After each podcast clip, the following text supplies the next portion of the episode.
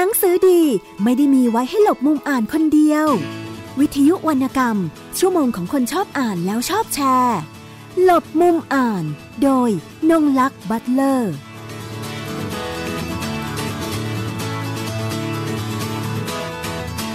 สวัสดีค่ะ ท่านผู้ฟังทุกท่าน วันนี้กลับมาพบกับดิฉันนะคะ นงลักษ์บัตเลอร์กับหลบมุมอ่านนะคะท่านผู้ฟังสามารถติดตามรับฟัง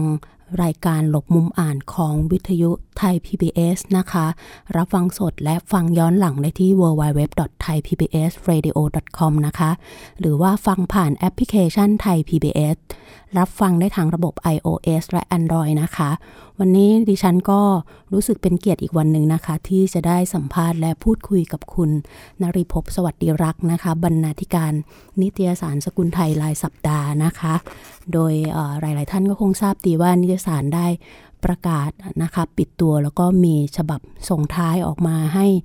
ท่านผู้อ่านที่ติดตามสกุลไทยมาตลอด 62 ปีนะคะได้เก็บงานชิ้นสุดท้ายของนิตยสารสกุลไทยเอาไว้ โดยฉบับสุดท้ายนั้นพิเศษจริง ๆ เลยนะคะทีนี้เดี๋ยวเราจะต้องไปคุยกับเเดี๋ยวเราจะไปคุยกับคุณนริภพกันนะคะ วันนี้หลาย ๆ เรื่องนะคะ ซึ่งทางรายการของเรานี่ก็อาจจะ ไม่ได้แบบสดหมายถึงว่าไม่ได้คุยกับคุณนริภพตั้งแต่ตอนแรกที่มีการประกาศยุติการจัดพิมพ์ หรือว่าเลิกทำนิตยสารสกุลไทยรายสัปดาห์นะคะ เราจะขอคุยกับคุณนริภพหลังจากที่มีการปิดตัวไปเรียบร้อยแล้วนะคะ ว่ามีเสียงจากแฟนๆของสกุลไทย แจ้งเข้ามาเช่นไรบ้างนะคะ รวมถึงก้าวต่อไปของสกุลไทย แล้วก็เรื่องอื่นๆด้วยนะคะ ตอนนี้คุณนรีภพสวัสดิรักษ์นะคะ บรรณาธิการนิตยสารสกุลไทยรายสัปดาห์อยู่ในสายกับเราแล้วค่ะ สวัสดีค่ะ ค่ะ สวัสดีค่ะ ค่ะ คือผู้จัดเองตื่นเต้นนะคะ วันนี้รู้สึกตื่นเต้นมากค่ะที่ที่ได้สัมภาษณ์ค่ะเพราะว่าก็เคยได้เจอคุณนรีภพบ้างตามงานต่างๆ แต่ก็ไม่เคยได้ มาคุยหรือว่าสัมภาษณ์เป็นกิจลักษณะอย่างเงี้ยนะคะ ก็ค่อนข้างตื่นเต้นมากเลยค่ะค่ะเมื่อคืนก็ ก็ได้เปิดอ่านเนื้อหาของสกุลไทยช่วงสองเล่มท้ายของสกุลไทยอะนะคือ ฉบับก่อนส่งท้ายแล้วก็ฉบับปิดตัวนะคะ ฉบับ 3236 แล้วก็ 3237 นะคะค่ะก็ถึงแม้จะไม่ใช่แฟนพันธ์แท้แบบท่านอื่น ๆ แต่ก็รู้สึกสะเทือนใจ เพราะว่าในนั้นก็จะมีเนื้อหาเกี่ยวกับการสวรรคตของในหลวงรัชกาลที่ 9 ด้วยนะคะ ทีนี้ในฐานะผู้อ่าน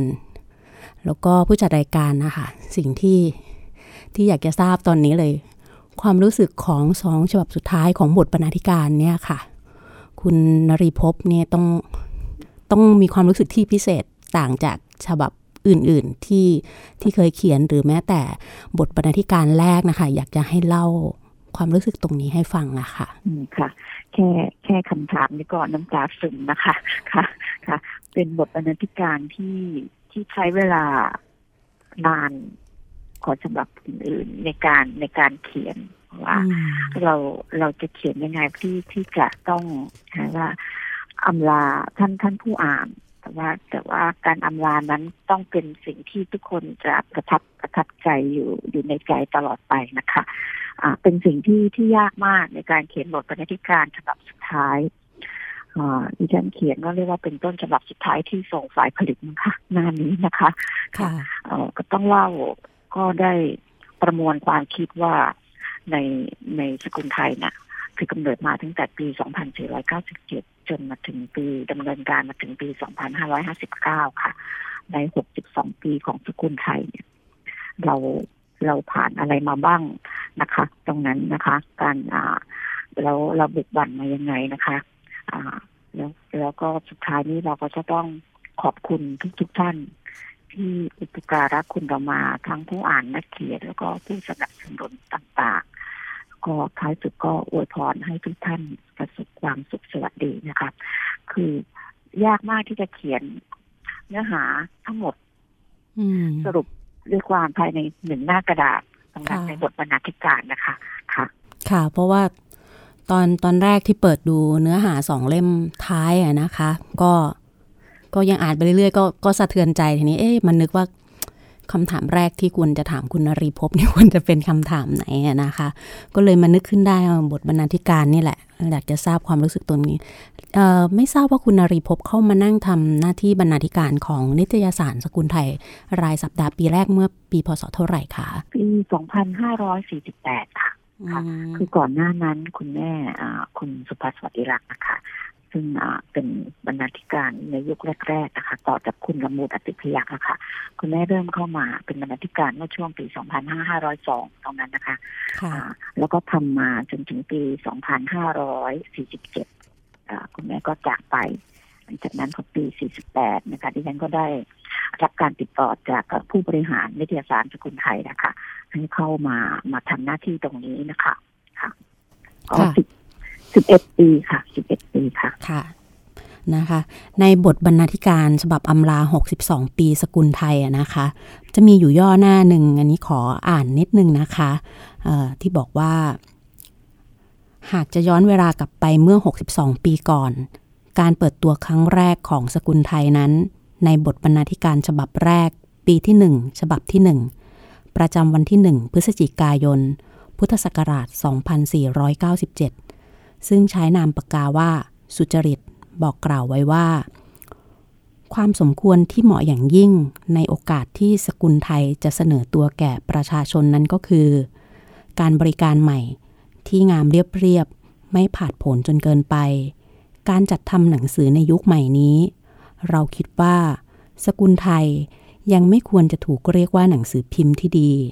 เพราะว่าดูออกจะเร็วไปสำหรับเวลา แล้วเราก็คิดว่าเราอาจถูกเรียกเช่นนี้ก็ได้ หากว่าเวลาจะเนิ่นนานไปอีก และต่อไปอีก ท่านอาจพบสกุลไทยที่งามกว่า น่ารักกว่า ซึ่งกำลังเป็นอยู่ณขณะนี้นะอันนี้เป็นเป็นวักทองของบทบรรณาธิการฉบับส่งท้ายนะคะ แล้วในการรับหน้าที่ 11 ปีที่ผ่านมานะคะ ทางคุณนรีพบเองก็ยังคงความเป็นสกุลไทยอย่างที่ฉบับปฐมฤกษ์ได้กล่าวเอาไว้ใช่ไหมคะอ่าค่ะ คือคือเอ่ออย่างแรกนะคะดิฉันขอขอเรียนว่าดิฉันก็เติบโตมากับเอ่อสกุลไทยนะคะเพราะว่าคุณแม่นี่ก็ทำสกุลไทยมาตั้งแต่แรก ๆ นะคะอ่าเพราะนั้น ดิฉันก็จะเห็นสกุลไทยอยู่ในบ้านมาตั้งแต่ที่ฉันจำความได้นะคะ แล้วความผูกพันกับสกุลไทยก็ก็มีมาตั้งแต่ที่ฉันยังเด็กๆค่ะเพราะว่าเราเราไปที่ออฟฟิศของสกุลไทยบ่อยมาก ตั้งแต่ช่วงที่อยู่เสาชิงช้านะคะอ่าก็จะไปกับคุณพ่อ คุณพ่อก็จะไปรับคุณแม่ที่ทำงานที่เสาชิงช้าเนี่ยก็จะเห็นโรงพิมพ์ตั้งแต่ในยุคนั้นนะคะ ก็สนิทสนมกับผู้บริหารนะคะ ทั้งคุณประยูนคุณแล้วก็คุณคุณคุณสันติแล้วก็หลาย ๆ ท่านนะคะ แล้วจากนั้นพอปี 2510สกุลไทยก็ย้ายออฟฟิศมาที่สำนักงานที่สุขุมวิทค่ะซอย 36 นะคะ ก็ไปไปมาๆอยู่เนี่ยค่ะสนิทสนมกันมากนะคะ กับสกุลไทยแล้วเราก็ สนิทสนมกับนักเขียนหลาย ๆ ท่านด้วยว่าในในช่วงในช่วงนั้นนะคะสี่สิบห้าสิบปีก่อนในวงการนักเขียนยังยังยังไม่ขยายกว้างมากเท่านี้นะคะ เราก็จะมีการสังสรรค์กันไปเที่ยวกันนะคะนั้นก็ติดตามคุณแม่ไป อันนั้นก็จะสนิทสนมกับนักเขียนหลาย ๆ ท่านที่เขียนอยู่ในสกุลไทยนะคะ อันนี้ก็เป็นภาพภาพที่ติดตามมาตั้งแต่เล็ก ๆ แล้วแล้ว เออเราเป็นเออครอบครัวนะคะมีอะไรก็ก็คุยกันเพราะนั้นเราก็จะเห็นว่าคุณแม่เนี่ยทำงานยังไงนะคะ บางครั้งพอเราเติบโตขึ้นในช่วงที่คุณแม่ไม่สบายยังก็เข้ามาช่วยงาน คุณแม่ตรงนี้ด้วยนะคะ ในเรื่องของการอ่านต้นฉบับนะคะ แล้วก็แล้วก็เล่าคุณแม่ฟังเนี่ยค่ะ แล้วเราก็เห็นการทำงานของท่านดังนั้นเราก็จำจำภาพเหล่านั้นไว้เป็นเป็นการเรียนรู้ไปด้วยว่าท่านทำงานลักษณะอ่า แบบนี้นะนะคะแล้วก็เออเออว่าเป็นมีคุณค่ากับเราในเรื่องของการทำงานนะคะ เราได้เรียนรู้จากจากอย่างหนึ่งคือบรรณบรรณาธิการซึ่งคุณแม่นี่ก็เป็นที่เคารพของบรรดานักเขียนทุกท่านนะคะตั้งแต่ยุคแรกๆนะคะนั้นก็จดจำภาพเหล่านั้นเอาไว้ฉะนั้นการวางนโยบายก็คือ สกุลไทยเป็นวิทยาศาสตร์เพื่อสาระและบันเทิงสำหรับครอบครัวนะคะ ซึ่งมีแน่นอนมีนวนิยายเป็นหลัก อันนี้ยังคงอยู่มาจนถึงปีช่วงที่ดิฉันทำงานนะคะปัจจุบันเนี่ยนิยายก็จะมีประมาณสิบกว่าเรื่อง ไม่เกินสิบห้าเรื่อง ส่วนคอลัมน์ต่างๆนะคะก็ได้รับนโยบายคือรับทราบมาว่าคอล่าประจำของสกุลไทยที่เป็นเอกลักษณ์อย่างเช่น สโมสรสมานมิตรซึ่งเป็นหน้า กวีบทกลอนที่ผู้อ่านจะส่งเข้ามา และได้รับการคัดกรองจากคุณหญิงกรศักดิ์เกียรตินิ่งผิดนะคะ อันนี้คือเป็นเป็นคอลัมน์ซึ่งคงอยู่กับเรามานานนะคะตั้งแต่ยุคแรกยังคงอยู่ถึงปัจจุบัน ส่วนคอลัมน์ต่างๆ นั้นก็เปลี่ยนไปตามยุคสมัย มีการสลับเวียนไปเพื่อให้เข้ากับโลกที่เปลี่ยนไป จะเป็น อันนี้คุณแม่บอกว่าคอลัมน์ต่างๆ เนี่ยมันมันมันหมุนเวียนไปได้เพราะว่าหนังสือของเราเนี่ยจะหยุดนิ่งไม่ได้ แต่ยังไงก็ตามคือต้องมีนวนิยายเป็นหลักนะคะ ก็ได้ทำงานปฏิบัติตามตามที่ท่านวางเอาไว้ค่ะ เป็นเป็นฐานแต่แรกเริ่มนะคะค่ะนอกจากนวนิยายเป็นหลักแล้วนะคะ ทางสกุลไทยรายสัปดาห์เองเนี่ย ยังเป็นนิตยสารฉบับแรกที่ลงรูปของพระบรมวงศานุวงศ์นะคะอยากจะให้คุณคือได้อ่านเจอเมื่ออาทิตย์ที่แล้วอะค่ะ จากเว็บไซต์หนึ่งนะคะ ที่ถึงความเป็นมาว่าทำไมสกุลไทยรายสัปดาห์ถึงถึงต้องมีเรื่องราวของพระบรมวงศานุวงศ์ลงตีพิมพ์ในนิตยสารเพื่อให้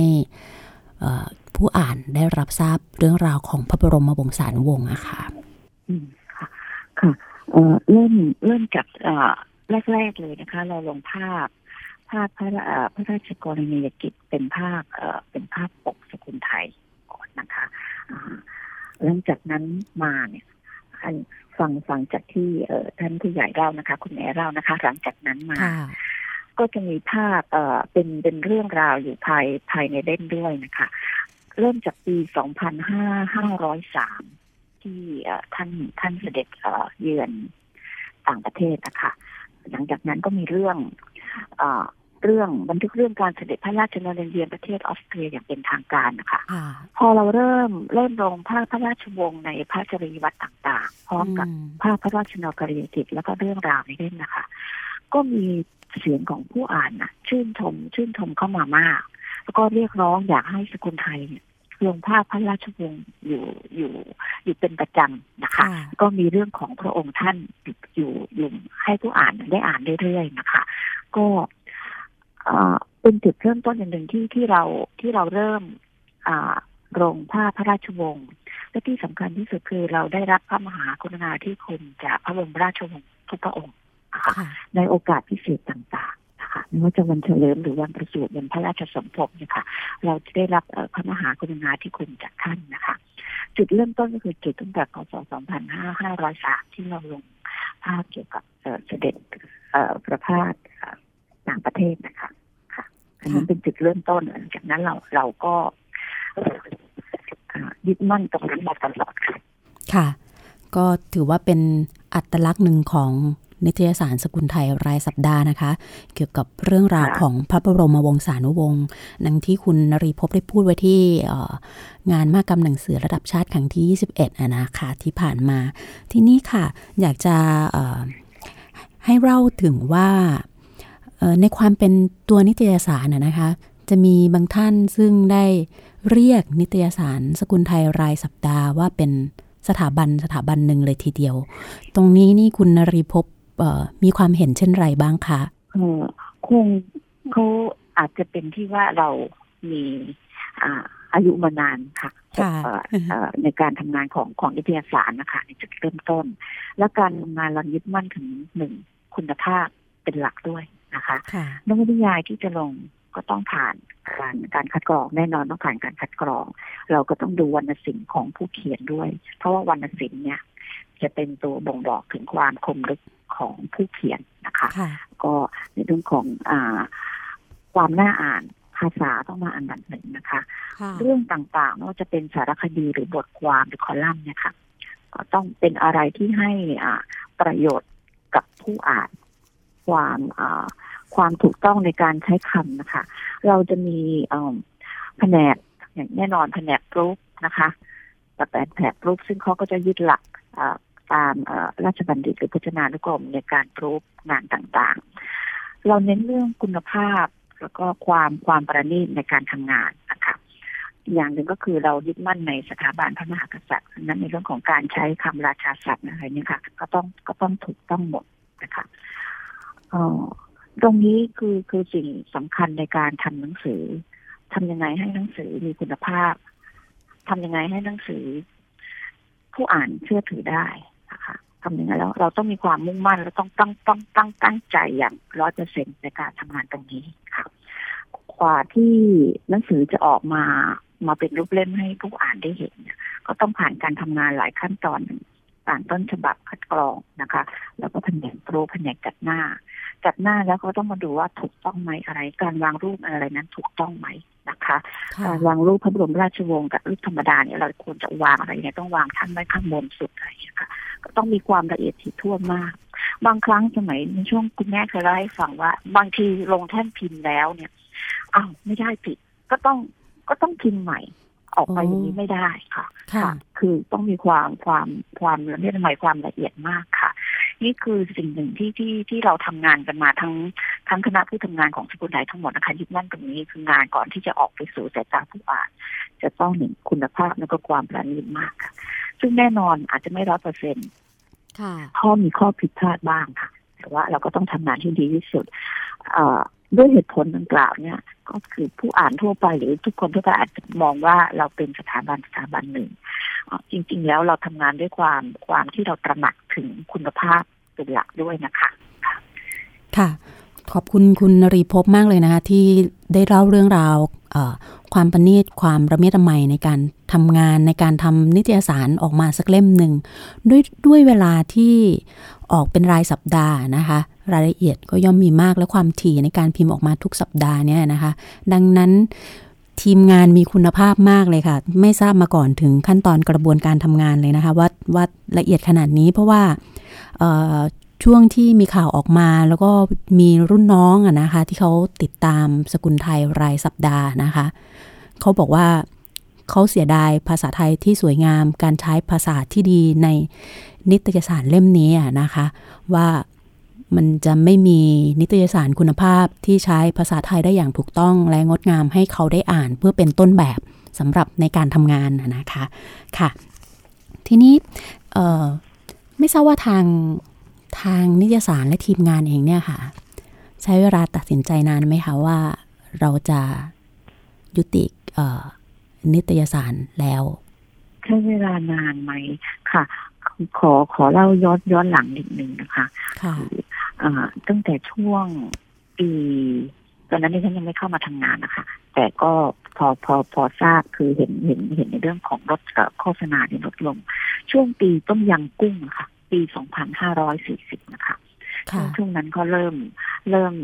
โฆษณาเนี่ยลดน้อยลง เพราะว่าระบบเศรษฐกิจ จิตผันไปนะคะ ค่ะช่วงนั้นก็ได้ได้ได้ยินเอ่อคืออันนี้ก็ได้ยินจากทางทางผู้ใหญ่ทางคุณแม่นะคะ ก็ได้คุยคุยกันนะคะเราเราเห็นว่าอ่านิตยสารเนี่ยอ่าบางลงนะคะ ยอดพิมพ์ตอนนั้นก็ก็ลดลงด้วยโฆษณาค่อยๆค่อยๆลดลงนะคะอ่าในช่วงนั้นก็เริ่มมีการสลับหมุนเวียนเปลี่ยนคอลัมน์กันหมายความว่า หมายความว่า คอลัมน์นี้อ่าลงอาจจะลงสลับกับคอลัมน์นี้ แต่ว่าไม่ได้ถอดคอลัมน์ไปอะไรเงี้ยค่ะ เราปฏิบัติมาอย่างนั้นค่ะก็คือก็ก็จะดาวกับขาดดาวลงมาแต่เรามีวิธีมีวิธีปรับมีบางช่วงที่ปรับราคาของหนังสืออะค่ะค่ะมันจะปรับจากสี่สิบเป็นสี่สิบห้าบาท เราจะปรับไปทีทีละสี่สิบห้าเป็นห้าสิบแล้วก็เป็นห้าสิบห้ามาปัจจุบันนะคะ ค่ะ พอปี พศสองพันห้าร้อยเมื่อกี้สี่สิบใช่ไหมคะที่ใช่ค่ะ ต้มยำกุ้งค่ะห้าห้าหกปีนะคะห้าหกปีหลังเนี่ยปีสองพันห้าร้อยห้าห้าสิบกว่าเนี่ยค่ะ ก็ก็เริ่มโฆษณาเนี่ยเริ่มน้อยลงต่างลงไปมาก ตอนนั้นจะทำยังไงดีคือเรา เราก็ไม่อยากแบบราคาหนังสือเพื่อเพื่อที่จะไปอ่าอ่าให้ไปเป็นภาระของผู้อ่าน แล้วก็ไม่ไม่ประสงค์ที่จะทำแบบนั้นนะคะ ก็ใช้วิธีเอ่อลดหน้ากระดาษบ้าง คือลดหน้าสีอะค่ะคือหน้าสีมันมันเป็นหน้าขาวดำก็ต้องโทรคุยกับนักเขียนก่อนนะคะขอขออนุญาตนะคะ ด้วยเหตุผลมาประการเนี่ยค่ะ แต่ว่าคอรักของคุณยังอยู่เพียงแต่ว่าจัดหน้าสีมาเป็นหน้าขาวดำค่ะที่ทำทมานคือปรึกษากันตลอดนะคะอืมจนมาปีหลังเนี่ยค่ะ คือ คือเราก็แบกภาระมาตั้งแต่จากตั้งแต่ปีปีสี่สี่ศูนย์จนมาถึงช่วงหลังเนี่ยค่ะสี่ห้าปีสุดท้ายนะคะ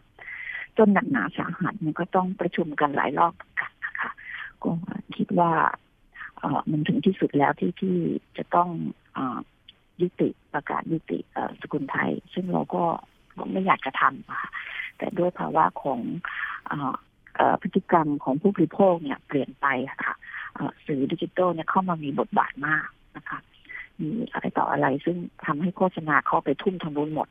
คะตรงนี้บางฉบับเนี่ยเราแทบจะไม่มีเลยค่ะ แต่เราเราก็ทำมาได้สองสามปีนะคะจนถึงหนักหนาสาหัสที่สุดเราถึงประกาศยุติค่ะ ก็ปรึกษาหารือกันหลายครั้งนะคะมันมีผลมาตั้งแต่ช่วงยี่สิบ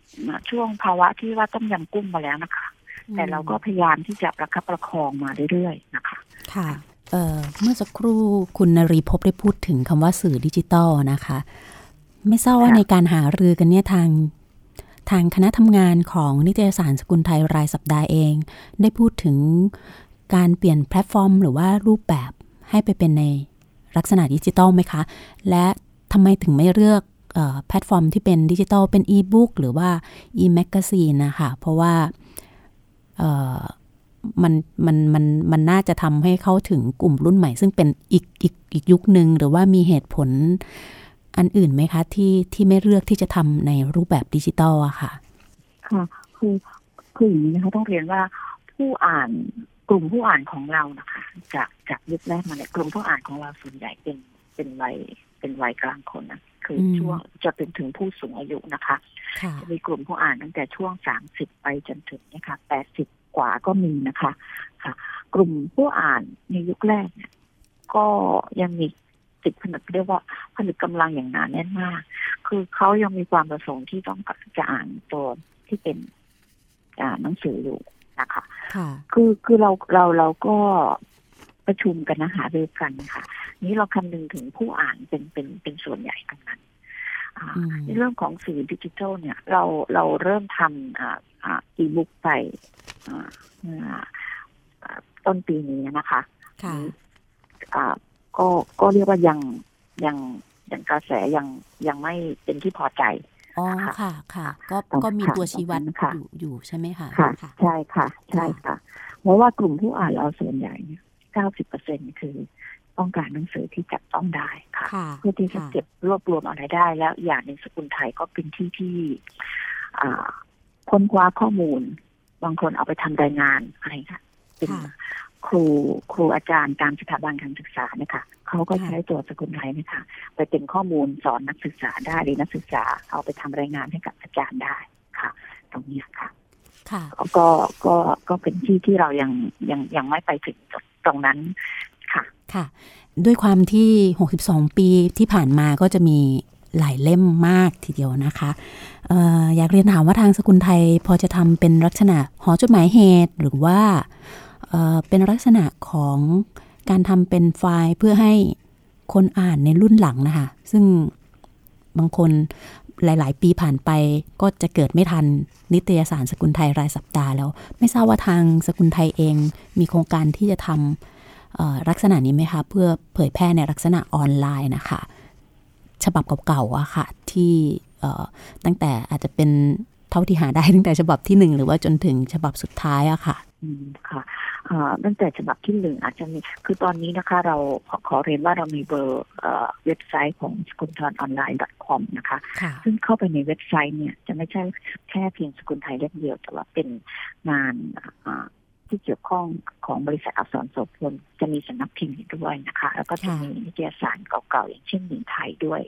แล้วก็บทความที่เคยลงในสกุลในสกุลไทยด้วยนะคะ คือท่านผู้อ่านสามารถเข้าไปใน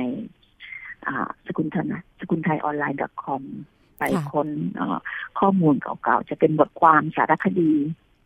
อะไรที่เป็นสาระประโยชน์นะคะ เข้าไปตรงนั้นได้นะคะ เราทำงานในเราเรามีลักษณะแบบนี้อยู่นะคะค่ะ แล้วก็ยังมีแต่ยังไม่ถึงยังไม่เป็นจดหมายเหตุอาจจะเป็นก้าวต่อไปนี่ก็ต้องทางของผู้บริหารของบริษัทที่จะต้องคิดต่อนะคะ ค่ะ เพราะว่าเป็นเจ้าของข้อมูลอยู่แล้วก็เลย อยากจะทราบลองสอบถามดูนะคะ แล้วก็ท่านผู้ฟังก็อาจจะเข้าไปที่ Facebook นะคะ ของนิตยสารสกุลไทยรายสัปดาห์นะคะ เข้าไปอ่านบทความต่างๆ ได้ที่ทางแอดมินเพจนะคะ ได้ทยอยโพสเอาไว้นะคะ แล้วทีนี้ในในส่วนของสำนักพิมพ์เพื่อนดีเองนะคะ ทีนี้มันก็จะเนื่องจากว่าสกุลไทยรายสัปดาห์เป็นพื้นที่ให้กับนักเขียนนวนิยายนะคะ แล้วต่อไปเนี่ยทาง ทางสำนักพิมพ์จะใช้วิธีพิจารณาต้นฉบับคงไม่ต้องพิจารณานะคะ เพราะว่านักเขียนของทางสำนักพิมพ์ก็มีชื่อเสียงอยู่แล้ว มีมีผู้ติดตามจำนวนมากอยู่แล้ว ทีนี้การขั้นตอนอย่างเงี้ยค่ะ ตัวนักเขียนเองจะจะต้องส่งให้ยังไงหรือว่าที่ยังลงค้างไว้อยู่มีวิธีการดำเนินการยังไงบ้างคะค่ะ ที่เรียกนวนิยายที่ยังไม่จบนะคะก็ทางสำนักพิมพ์เพื่อนดีก็สำนักพิมพ์เคยดี ก็จะดำเนินการต่อที่จะลงเล่มให้นะคะท่านก็เขียนมาก็ใกล้จบ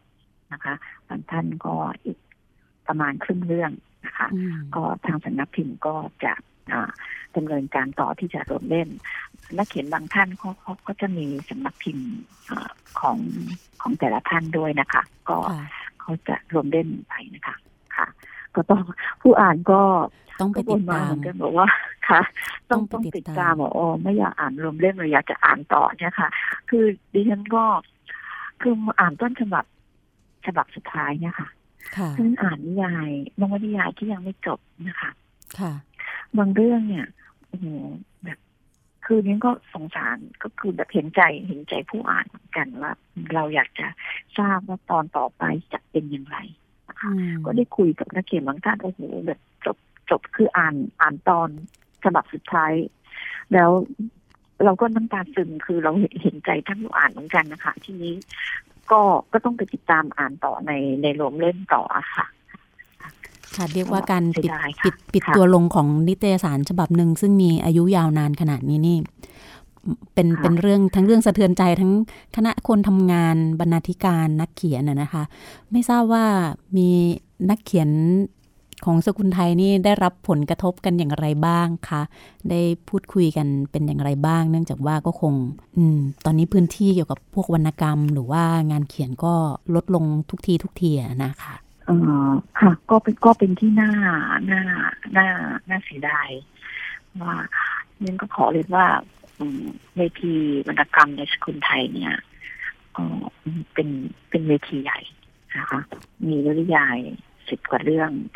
อ่าสิบห้าเรื่องที่ที่ลงพร้อมกับคอลัมน์แล้วก็เรื่องสั้นสารคดีต่างๆ ที่ลงแล้วเราก็รับนักเขียนพิจารณานักเขียนรุ่นใหม่เข้ามาด้วย แน่นอนค่ะ ที่ว่าเวทีเวทีที่จะเผยแพร่งานของนักเขียนก็อาจจะลดน้อยลงนะคะ ก็ในด้านของก็ต้องไปอ่านติดตามอ่านกันในบทเล่มต่อนี่ก็นักเขียนก็ได้คุยกับนักเขียน ก็ท่านก็เสียดาย มีความเห็นตรงกันเลยเสียดายมากนะคะ อ่า ตรงนี้แล้วท่านบอกก็รู้สึกเหงาไปบ้างค่ะ เพราะทุกวันนี้ต้องส่งต้นฉบับส่งต้นฉบับก็มีเสียงโทรศัพท์ตามมาถึงเวลาส่งแล้วนะคะค่ะค่ะก็ก็เหงาไปค่ะ ค่ะค่ะ อืมแล้วอย่างฉบับส่งท้ายเนี่ยค่ะเอ่อพอจะแจ้งได้ไหมคะว่ายอดพิมพ์จำนวนเท่าไหร่แล้วก็เพียงพอกับความต้องการของ ผู้ที่ต้องการจะเป็นเจ้าของฉบับสุดท้าย ฉบับสุดท้ายของสกุลไทยรายสัปดาห์หรือไม่นะคะดิฉันเองเพิ่งไปรับมาเมื่อวาน เพราะว่าไปจองกับแผงหนังสือพิมพ์แถวที่ทำงานนะคะ ก็มีอันนี้ขอเล่านิดนึงว่ามันก็จะมีเหตุนิดนึงแบบบางคนเขาไม่เข้าใจว่าจริง ๆ ทางสกุลไทยก็ให้สั่งจองก่อนหน้านั้นมีการแจ้งเป็นที่เรียบร้อยอะนะคะ หลายท่าน ที่ไม่ได้เพราะว่าคาดหวังว่าเดี๋ยวไปหน้าแผงก็ซื้อได้ ซึ่งบางแผงนี่เขาจะจะจ่ายเฉพาะที่รับจองนะคะเพราะว่าเขาก็บอกว่ามีคนจองค่อนข้างจำนวนมากนะคะ แล้วก็เขาก็จะไปรับที่ที่สำนักพิมพ์เองเลยค่ะ ที่สำนักงานเลยค่ะค่ะ จะจะมีการพิมพ์เพิ่มขึ้นมาไหมเฉพาะฉบับสุดท้ายอะไรเงี้ยค่ะ จากที่วางแผนไว้ตอนแรกว่าอาจจะมีจำนวนพิมพ์เท่านี้นะค่ะอ๋อค่ะ คือคือเขาเรียนอย่างนี้นะคะ สกุลไทยฉบับสุดท้ายแต่แรกเริ่มนะคะ เราก็ปรึกษาหารือกันในที่ประชุมกองบอกอว่า เราจะทำออกมาในในรูปแบบอย่างไรนะคะ คือเราจะไม่จากกันอย่างเศร้า เราจะจากกันอย่างแบบว่าให้ความสดชื่นกับผู้อ่านนะคะค่ะเราเราถึงโปรยโปรยว่าอัญเชิญชื่นฉ่ำในในใจนิรันดร์เนี่ยนะคะค่ะตอนนั้นแล้วก็มีเป็นภาพที่ว่าให้เข้ากับ กระแสก็คือยุคที่หนังสือกำลังจะโบยปิดออกไปนะคะแต่ว่าที่มีราผีเสื้อราก็ใช่ไหมคะใช่ค่ะค่ะ ใช่ค่ะ ตอนแรกเราก็ถ่ายปกกันเรียบร้อยแล้วนะคะ ค่ะ ก็ประชุมกันเรียบร้อยว่าโครงเอ่อเนื้อหาในในเล่มจะมีอะไรจุดเด่นๆใน 62 ปีสกุลไทยอะให้แต่ละคนในกองมกก็รับรับมอบหมายหน้าที่ไปว่าใครจะเขียนอะไรนะคะ ประชุมกันเสร็จ นี่พอมีเหตุการณ์สำคัญเกิดขึ้นมานะคะ ที่ค่ะอ่าพระบาทสมเด็จพระปรมินทรนะคะผู้มีพลอดุลยเดชเสด็จสวรรคตนี่ก็เรียกประชุมด่วนอืมเราจะต้องทำพิเศษขึ้นมาทำพิเศษอย่างไรนะคะค่ะก็ต้องรวมเล่นในฉบับคำลาของสกุลไทยด้วยนะคะค่ะต้องเออเอ่อมีมีภาพเอ่อภาพภาพที่ในคลังของสกุลไทยภาพที่เราเคยเคยลงมาในช่วงอ่า ตั้งแต่ปีแรกๆมาจนถึงปัจจุบันนะคะค่ะเอาเอามาประมวลภาพกัน แล้วก็มีพระราชประวัติของพระองค์ท่านนะคะ พระราชกรณียกิจหรือพระราชดำรัสของพระองค์ท่านนะคะดึงเข้ามาเป็นเนื้อหาคล้ายๆเป็นภาพเล่าเรื่องไปในภาคพิเศษ ซึ่งค่ะจะอยู่ในช่วงแรกของฉบับสุดท้ายค่ะแล้วปกปกปกที่ในเป็นเอ่อปกใหม่ที่ค่ะที่เป็นภาพของเอ่อน้องมิวชินคานาถาดารา ซึ่งเอามาค่ะขึ้นปกก็ต้องอยู่ด้านในค่ะ ก็อ่าเนี่ยค่ะ ก็ปรึกษาหารือกัน แต่ตอนที่ตอนที่ยังไม่เกิดเหตุการณ์สำคัญ เราก็ประกาศสั่งจองฉบับสกุลไทยฉบับสุดท้ายไปด้วยนะคะ ใช่ค่ะในเพราะวัน Facebook แล้วก็ปิดในสั่งจองก็ก่อนเหตุการณ์ค่ะสำคัญนะคะ ค่ะ ใช่ค่ะ ก่อนเหตุการณ์สำคัญ ก่อนเหตุการณ์สำคัญคือเราปิดสั่งจอง ค่ะนี่กันได้ ค่ะ ล่าสุดคือ7ตุลาคมอืมเอ่อ สามสิบกันยายนแต่7ตุลาคมเนี้คือเอ่อปิดเอ่อในเรื่องของโฆษณาอะไรเนี่ยค่ะ เพราะว่าเราต้องเริ่มผลิตแล้วนะคะค่ะค่ะ ค่ะ ตอนนั้นก็คือปิดก็คือเอเย่นแต่ละเอเย่นแต่ละที่เขาก็จะมียอดของเขา ก็ปิดยอดรับสั่งจองเอเย่นนะคะ อันนี้ก็เลยทำให้ผู้อ่านเนี่ย ไม่สามารถที่จะไป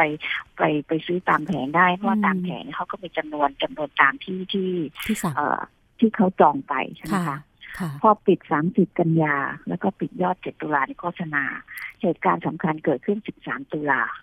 ค่ะทำยังไงคะช่วงนั้นหนังสือเอ่อหนังสือผลิตในส่วนของตรงนั้นตรงอ่าตรงภาพของสกุลไทยอำลาไปแล้ว ก็มีภาพภาพพิเศษขึ้นมาเนี่ย มันเป็นช่วงระยะที่ 13 ตุลาแล้วก็หนังสือจะต้องออกยี่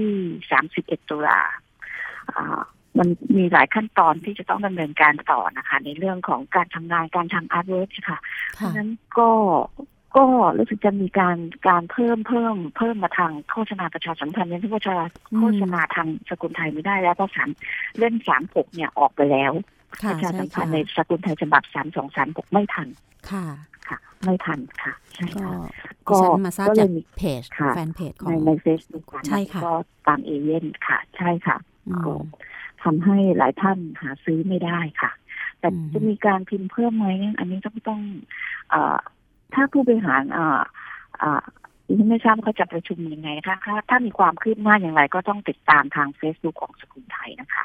ว่าว่าจะมีการพิมพ์เพิ่มหรือไม่นะคะ ค่ะ อันนี้ขอขอเล่าเสริมนิดนึงนะคะ จากประสบการณ์ที่ ที่ไปสั่งจองไว้กับที่แผงหนังสือนะคะ พอเอเหตุการณ์สำคัญเกิดขึ้น ทางเจ้าของแผงก็บอกว่า อืม สกุลไทยไม่ได้นะ ปกปกเอปกนางเอกเนี่ยไม่ได้นะ ต้องต้องต้องเป็นปกในหลวงรัชกาลที่ 9 แล้วพออีกสองสามวันถัดมาก็เลยได้ทราบทราบข่าวจากทาง Facebook นะคะว่า ฉบับพิเศษจะเป็นปกของในหลวงรัชกาลที่ 9 นะคะ ภาพปกสวยงามมาก คัดเลือกภาพเนี่ยค่ะเอ่อมีมีมีตัวแบบไว้ไว้เลือกกี่ภาพค่ะ เพื่อจะตัดสินใจว่าจะเอาปกนี้ค่ะอ่ามีมีมีหลายภาพค่ะ ภาพปกนี้ก็เป็นภาพภาพที่ท่านอ่าพระราชทานมานะคะ ที่ขึ้นปกแต่ละปกอันเชิญขึ้นปกนะคะค่ะเราเราก็มาดูกันว่าควรจะเป็นภาพ ภาพอะไรในพระจริยวัตรอะไรอ่า จะฉลองพระองค์เป็นเป็นชุดเป็นสูตรไหมหรือจะฉลองพระองค์เต็มยศก็คิดว่าเป็นภาพสุดท้ายเนี่ยก็น่าจะเป็นฉลองพระองค์เป็นเต็มยศนะคะ จะเป็นภาพยังไงเต็มยศที่เรายังไม่เคยไม่ค่อยได้เห็นมาก่อนก็เลือกกันพิจารณาการประชุมกันในกองบกแล้วก็ผลสรุปออกมาก็คือเป็นพระบรมฉายาลักษณ์รูปที่อันเชิญขึ้นปกค่ะ ค่ะ ตอนนี้ทางคณะทำงานเองวางแผนกันยังไงบ้างคะสำหรับในอนาคตหรือว่าจะมีการออกตัวนิตยสารฉบับใหม่ออกมาหรือเปล่าเพิ่มเติมไหมคะอะไรนะคะไม่ค่อยเออทางคณะทำงานนะคะ ผู้บริหารแล้วก็คุณนรีพบเอง มีโครงการจะออกตัวนิตยสารฉบับใหม่ไหมคะ หรือว่าเออจะมีอะไรมากไปกว่านี้ไหมในของเออสกุลไทยรายสัปดาห์ ซึ่งโอเค ปิดปิดตัวไปแล้วอะไรอย่างเงี้ยค่ะ ทีนี้ก้าวต่อไปของ ของทางคณะทำงานเนี่ยแล้วผู้บริหารคิดว่าจะจะทำอะไรต่อไปไหมกับพวกสิ่งพิมพ์ หรือว่าพื้นที่เพื่อเปิดโอกาสให้กับนักเขียน แล้วก็ให้ผู้อ่านได้มีมีตัวเลือกในการอ่านมากขึ้นอย่างเงี้ยค่ะอืมค่ะในบทบาทของคือคุณไทยก็คือประกาศยุติคือก็คือตรงนั้นนะคะอ่าเราเรา เราก็อันนี้ก็ตอบไม่ได้ว่าไหนนะคนข้างหน้าจะเป็นอย่างไรนะคะ แต่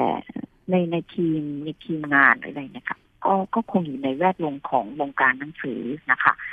ต่อไปนะคะนี่จากเวทีสกุลไทยเนี่ยเขาแต่ปิดตัวไปแล้วนะคะ ก็ก้าวก้าวต่อไปเอ่อจะเป็นอย่างไร คือเราก็ยังมีมีของอสกุลไทยออนไลน์ .com อยู่ตรงนั้นคุณ ถ้ายังระลึกถึงก็สามารถเข้าไปอ่านในบทความเก่าๆได้ตรงนั้นนะคะสำนักพิมพ์ก็ก็ยังอยู่สำนักพิมพ์เพื่อนดีสำนักพิมพ์ชีเขาก็ยังดำเนินการต่อนะคะ ก็จะรวมเล่นนิยาย หรือนิยายที่เคยลงสกุลไทยอาจจะมาพิมพ์ซ้ำอีกครั้งนะคะ ก็ยังยังยังมีเวทีตรงนั้นอยู่นะคะ ค่ะ ในมุมมองของคุณนรีพบเองนะคะทางรายการอยากจะทราบว่าค่ะ ว่าคุณค่า ความสำคัญของนิตยสารฉบับหนึ่งเนี่ยค่ะ ต้องประกอบด้วยอะไรบ้างคะคุณภาพใช่ค่ะค่ะอย่างแรกคือคุณภาพ คุณภาพคุณภาพต้องต้องมาก่อนนะคะ คุณภาพของนิตยสาร แล้วก็อย่างที่สองคือ เรื่องทั้งหมดที่บรรจุอยู่ในนิตยสารเนี่ยค่ะ เราต้องให้ประโยชน์กับผู้อ่านด้วยอะแล้วก็ ความละเมียดละไมในการทำงานก็อยู่ในคุณภาพอยู่แล้ว คือต้องให้แล้วก็ให้สาระและประโยชน์กับผู้อ่าน เราต้องเห็นผู้อ่านเป็นอ่าเป็นผู้ที่สำคัญกับเราเพราะเขาเป็นผู้สนับสนุนเรา ในการทำหนังสือเราก็ต้องทำอย่างมีคุณภาพมีความประณีตแล้วก็ให้สาระประโยชน์กับผู้อ่าน ค่ะเอออยากเรียนถามอีกอีกอันหนึ่งนะคะ ที่ที่อยากจะทราบคืออย่าง ทีมงานที่ทำตัวที่เป็นนิยายรวมเล่มออกมานะคะนวนิยายที่รวมเล่มออกมา กับคณะทำงานของนิตยสารสกุลไทยรายสัปดาห์นี้เป็นคณะทำงานเดียวกันไหมคะที่เป็นรวมเล่มก็เกี่ยวข้องกับงานของสำนักพิมพ์เพื่อนกับสำนักพิมพ์ไคบีนะคะซึ่ง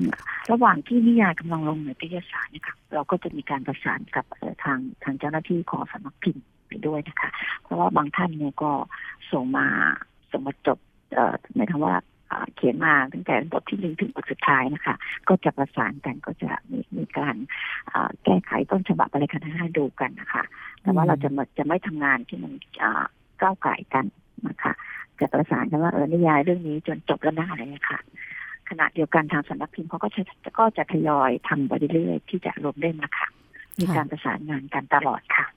หรือแม้กระทั่งการจัดกิจกรรมที่จะเปิดตัวหนังสือเปิดตัวนวนิยายของนักเขียนท่านนี้ท่านนี้นะคะแล้วก็จะประชุมกันทั้งทางกองบกสกุลไทยกับทางสำนักพิมพ์นะคะก็จะโคกันนะคะประสานงานกันค่ะ ค่ะ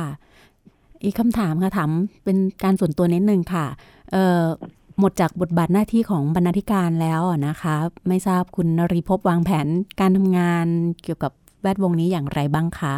ในแวดวงของสื่อสิ่งพิมพ์นะคะ ใช่ค่ะ ใช่ค่ะ ค่ะ ค่ะเรียนเรียนเชื่อเชื่อว่าสื่อสิ่งพิมพ์เหมือนจะยังไม่หายไปถึงกับเรียกว่าไม่แพ้นะคะ ค่ะเพียงแต่ว่าตอนนี้ดิจิทัลกำลังมาแรง แต่ว่าสื่อสิ่งพิมพ์เนี่ยแล้วก็ มาไม่แรงต้องขอเรียนว่าอย่างนี้มาไม่แรงค่ะ ก็ถือว่าพฤติกรรมการอ่านของผู้บริโภคเปลี่ยนไปแล้วกันนะคะค่ะค่ะยังยังยังเชื่อว่าผู้อ่านผู้อ่านยังต้องการที่จะอยากจะสัมผัสหนังสือ อยากจะเก็บอะไรไว้ไว้เป็นที่ระลึกเขาเก็บไว้ในใจเก็บไว้อ่านหนังสือนะคะ ตรงนั้นดิฉันก็คงจะอยู่ในแวดวงของวงการหนังสือแต่ก็ยังเป็นยังทำงานอยู่อยู่หลายอยู่หลายหลายกลุ่มในเรื่องของแวดวงหนังสืออยู่นะคะตรงนั้นนะคะก็จะยังไม่ยังไม่ทิ้งไปยังไม่ทิ้งเรื่องของการทำหนังสือไปค่ะ ค่ะก็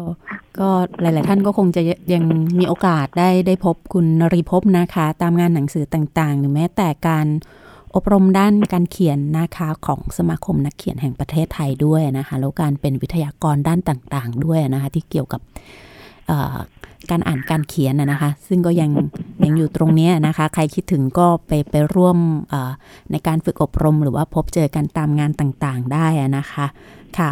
วันนี้นะคะทางรายการหลบมุมอ่านของวิทยุออนไลน์ไทย PBS ต้องขอขอบพระคุณคุณนรีพบเป็นอย่างสูงนะคะ ที่สละเวลาให้ได้ร่วมพูดคุย ดิฉันก็ยังตื่นเต้นตั้งแต่เริ่มการสัมภาษณ์จนกระทั่งจบการสัมภาษณ์นะคะ แล้วก็ค่อนข้างรู้สึกสะเทือนใจนิดนึงเกี่ยวกับการปิดตัวนะคะ มันเเราก็ว่าจะไม่เศร้าแล้ว แต่พอเราเปิดเข้าไปอ่านทีละเรื่องของฉบับสุดท้ายมันก็ มีความเศร้าอยู่ในนั้นอยู่นะคะ ก็หวังว่าผู้ที่สนใจ แล้วก็ผู้ที่อยากจะอ่านเรื่องราวที่ผ่านมาที่ลงในนิตยสารสกุลไทยรายสัปดาห์ก็เข้าไปติดตามได้ตามเว็บไซต์ของนิตยสารนะคะ ตามที่คุณนรีพบได้แจ้งเอาไว้ แล้วก็ที่เพจ Facebook นะคะ ได้ค่ะ ค่ะ วันนี้ขอบพระคุณคุณนรีพบสวัสดีรักมากเลยค่ะ ค่ะ ขอบพระคุณมากค่ะ ค่ะ สวัสดีค่ะ ค่ะ ค่ะ วันนี้ดิฉันก็ต้องขอขอบคุณ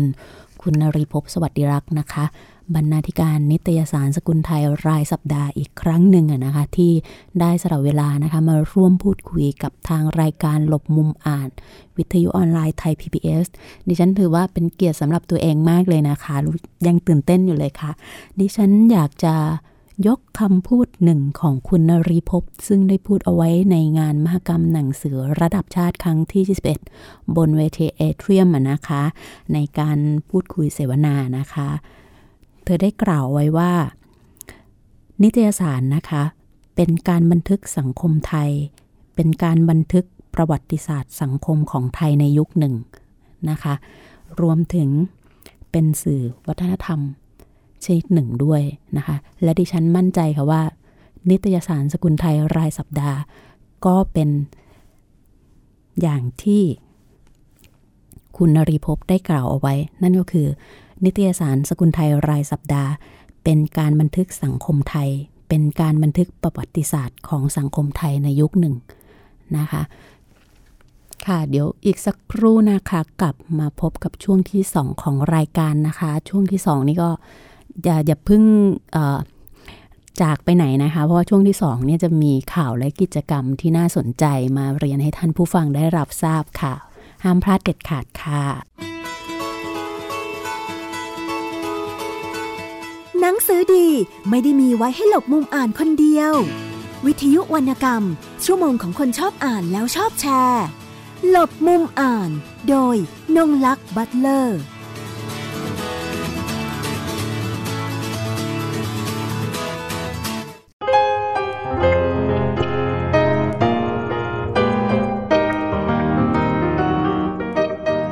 ในหลวงท่านมีความมีสมาธิดี แล้วก็มีความอดทน แล้วก็แน่วแน่ในในเรื่องที่ที่ตัวเองคิดและแน่วแน่ในในเรื่องที่ตัวเองจะทำเพราะฉะนั้นผมก็เลยเอาสิ่งเหล่านี้มาเป็นเหมือนกับว่าเราเวลาเราจะทำอะไรแต่ละอย่างเราต้องมีความแน่วแน่ มีสมาธิแล้วต้องมีดิเรกชันที่ชัดเจน มีเป้าหมายที่ชัดเจนนะครับพอเพียงแต่พอเพียงที่ที่ในหลวงท่านตัดไม่ไม่ใช่ว่าทำแค่นี้ฉันจะอยู่แค่นี้ แต่หมายความว่าต้องทำและให้พอ คำว่าพอเพียงตั้งทำได้ต้องให้พอให้พอใช้ ให้พออยู่ได้ ไว้เหลือซะก่อนแล้วถึงค่อยเอาไปแจกจ่ายหรือเอาไปขายหรือไปอะไร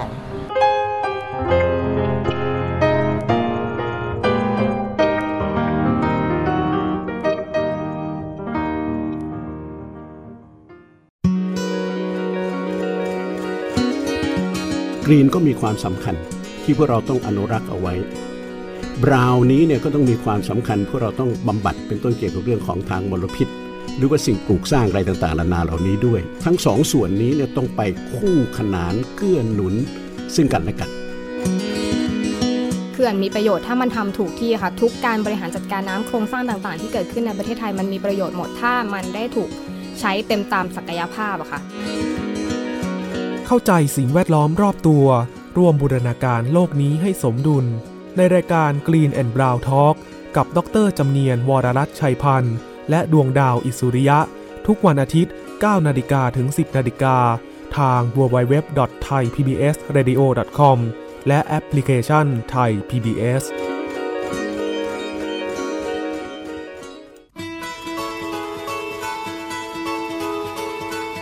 หนังสือดีไม่ได้มีไว้ให้หลบมุมอ่านคนเดียว วิทยุวรรณกรรม ชั่วโมงของคนชอบอ่านแล้วชอบแชร์ หลบมุมอ่าน โดยนงลักษ์บัตเลอร์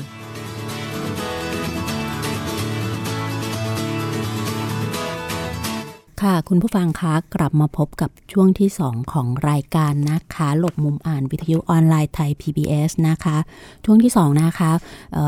วันนี้เราสลับช่วงนิดนึง ปกติดิฉันก็จะนำเสนอข่าวสารแวดวงวรรณกรรมรวมถึง แจ้งข่าวนู่นนี่นะคะ ให้ท่านผู้ฟังได้รับทราบในช่วงแรก แต่เนื่องจากเดี๋ยวขอตัดเข้าสู่ช่วงแรกวันนี้เป็นการพูดคุยกับคุณนริพบดังที่เราได้คุยกันไปก่อนหน้านั้นแล้วนะคะ ทีนี้ก่อนจะจากกันไปค่ะ มีเวลาอีกนิดหน่อยนะคะเเรามาดูกันว่ามันมีกิจกรรมมีอะไรที่น่าสนใจบ้าง รวมถึงการแนะนำหนังสือนะคะดิฉันขอแนะนำหนังสือก่อนนะคะ เป็น หนังสือนวนิยายเทิดพระเกียรติในหลวงรัชกาลที่ 9 นะคะ ชื่อนวนิยายนะคะ หยาดฝนหลวง เขียนโดยคุณพระดอนศักดานะคะ นักเขียนรางวัลนราธิปพุทธศักราช 2556 ค่ะเเรื่อง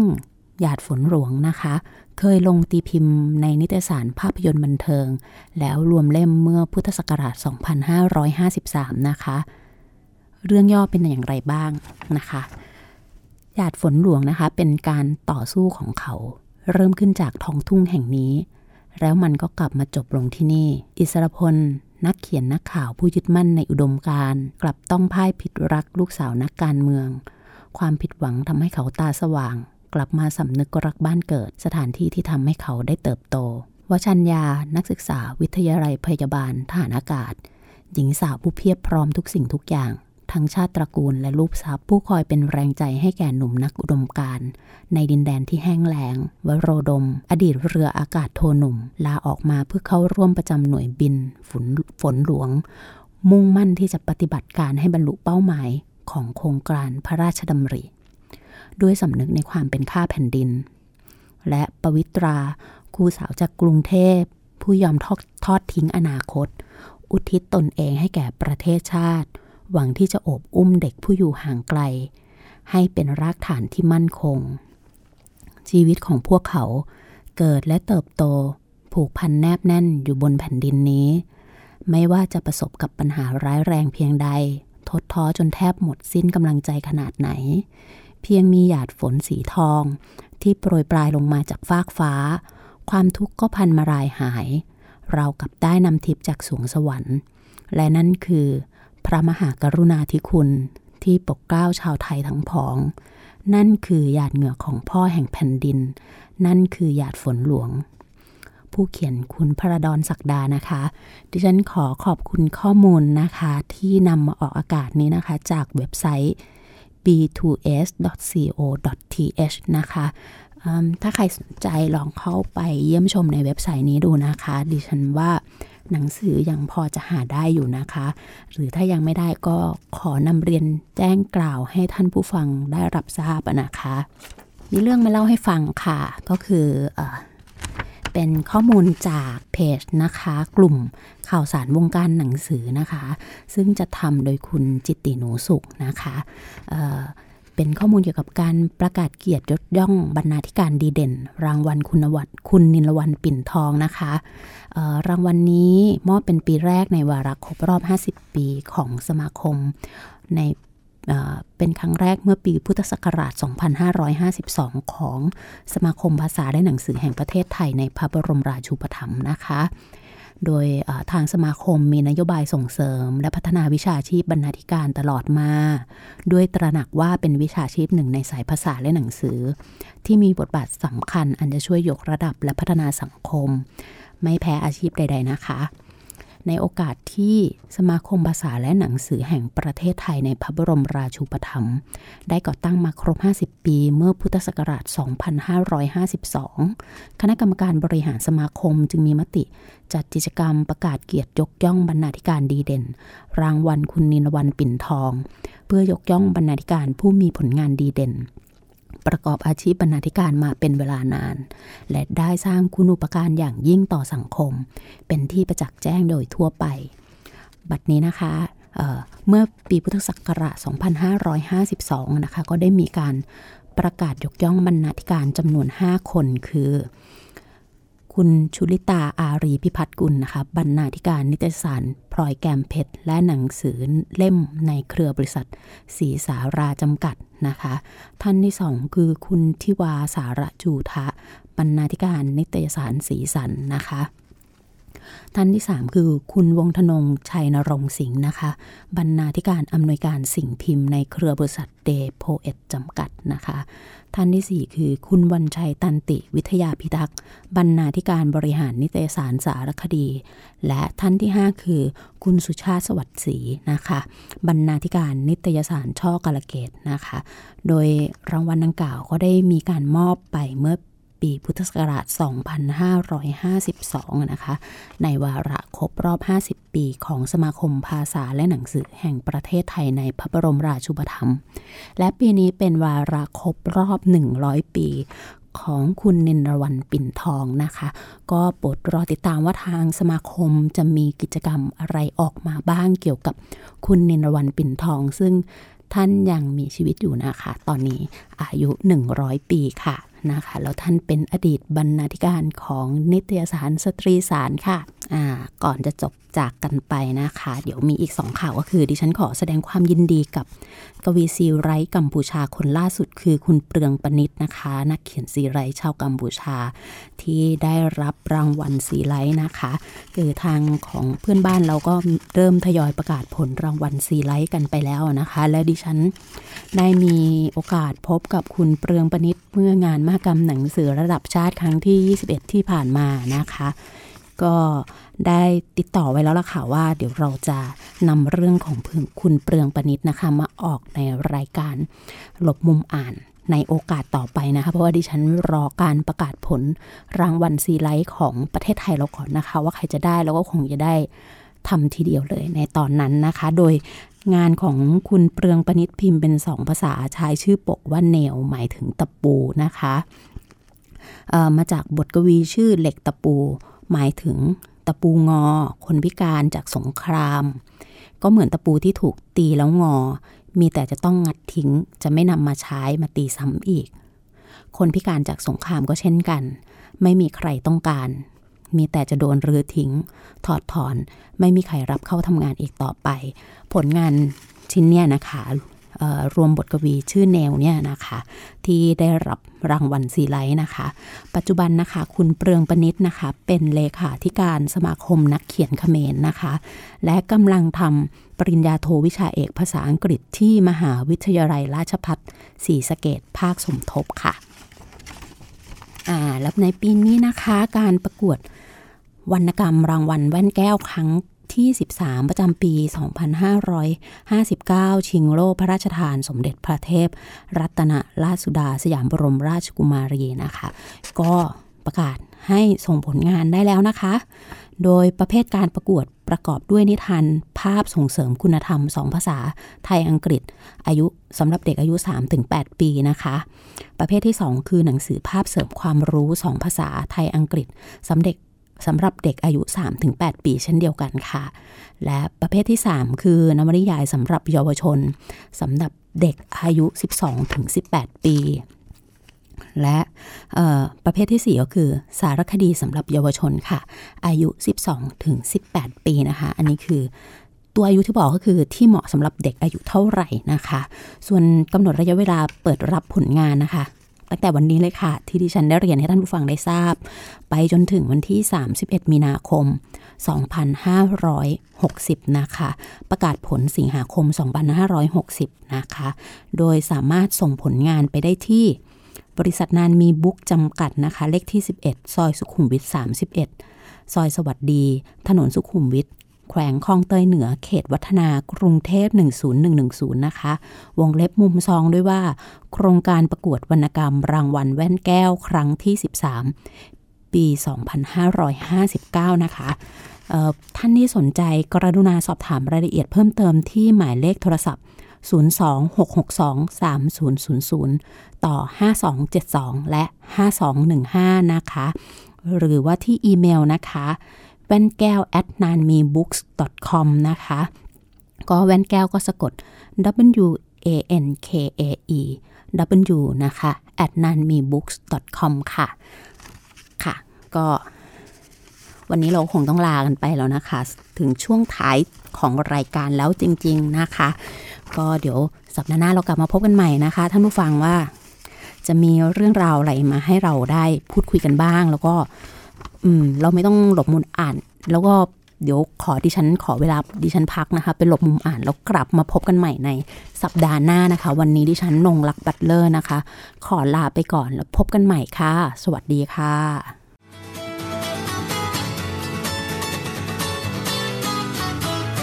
ติดตามรับฟังรายการหลบมุมอ่านได้ทุกวันอาทิตย์ เวลา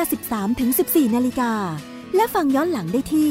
www.thaipbsradio.com และแอปพลิเคชัน Thai PBS